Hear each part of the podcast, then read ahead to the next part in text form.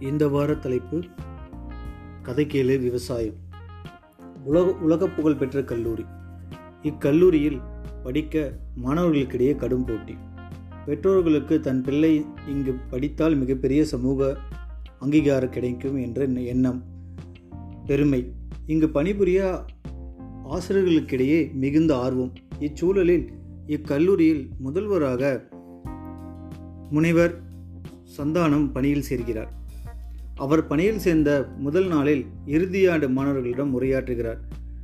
அவர் உரையாடல் சுமார் இரண்டு மணி நேரம் நடைபெற்றது. உரையாடலின் இறுதியில் அவர் மாணவர்களிடம் நான் உங்களுக்கு இடையே ஒரு போட்டி நடத்தலாம் என முடிவெடுத்துள்ளேன். இப்போட்டி நடத்த இன்றிலிருந்து மூன்று மாத கால அவகாசம். போட்டி என்னவென்றால் இக்கல்லூரியில் படிக்கும்போது நீங்கள் பல திறன்களை கற்க வேண்டும். அதன் அடிப்படையில் முதல் ஐந்து வெற்றியாளர்கள் தேர்ந்தெடுக்கப்படும். தேர்ந்தெடுக்கப்பட்ட முதல் ஐந்து வெற்றி பெற்ற நபர்கள் புகைப்படம் இக்கல்லூரியின் சுவரில் சிறந்த மாற மாணவர்கள் என பொறிக்கப்படும். மாணவர்களுக்கு மிகப்பெரிய சந்தோஷம். எப்படியாவது இப்போட்டியில் வென்று முதல் ஐந்து இடத்தில் பிடிக்க வேண்டும் என்று முனைந்து கொண்டு அவர்கள் பல திறன்களை கற்க முற்படுகின்றனர். அவற்றில் தொழில்நுட்பங்களும் வாழ்க்கை திறன்களும் அடங்கும். மூன்று மாத காலம் முடிந்தது. முதல்வர் அனைத்து மாணவர்களையும் சந்திக்கிறார். இன்றுதான் போட்டி. நீங்கள் அனைவரும் வெள்ளைத்தாளில் நீங்கள் கற்ற திறன்களை பட்டியலிட்டு என்னிடம் சமர்ப்பிக்க வேண்டும் என்று கூறுகிறார்.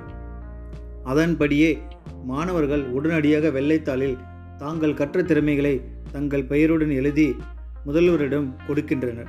முதல்வர் அனைத்து தாள்களையும் படித்து நான் போட்டியின் முடிவை அறிவிக்கப் போகிறேன். தயாராக இருங்கள் என்று கூறி நான் உங்கள் தாள்களை படித்ததில் இந்த போட்டியில் ஒரே ஒரு நபர் மற்றும் வெற்றி பெற்றார். என்னால் ஒருவர் மட்டும்தான் தேர்ந்தெடுக்கப்பட்டது என கூறுகிறார்.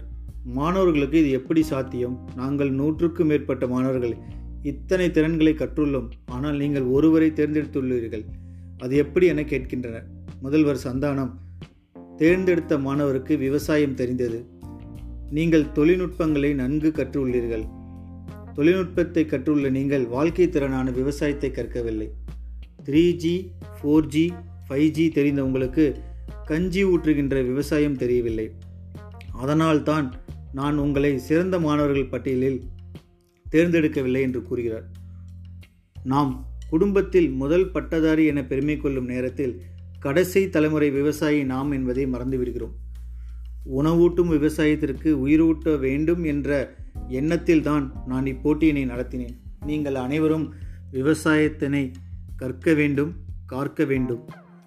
பணம் பொருள் சம்பாதிக்க ஆயிரம் தொழில்கள் இருக்குது ஆனால் உணவை சம்பாதிக்க நம்மக்கிட்ட விவசாயம் மட்டுமே இருக்குது குறைந்தது நூறு சதுரடியாவது விவசாயம் செய்யுங்கள் என்று கூறி முதல்வர் விடைபெற்றார். இக்கதையின் கருத்து படைப்பவன் மட்டுமே கடவுள் அல்ல. மற்றவர்கள் பசிக்காக உழைப்பவனும் கடவுள்தான். ஆன்லைன் கைபேசி என பல தொழில்நுட்பங்களை தயாரித்து லாபம் பார்க்கின்ற நாம் விவசாயத்துக்கும் விவசாயிக்கும் விசுவாசம் காட்டணும். கண்களுக்கு விருந்து படைக்கும் கூத்தாடிப்பின் ஓடுவதற்கு பதில் நம் வயிற்றுக்கு உணவு படைக்கும் விவசாயிக்கு உதவுவோம். விவசாயிகள் விதைகளை விதைக்கட்டும் நாம் விவசாயம் அழியாது என்ற நம்பிக்கையை விதைப்போம். நன்றி வணக்கம்.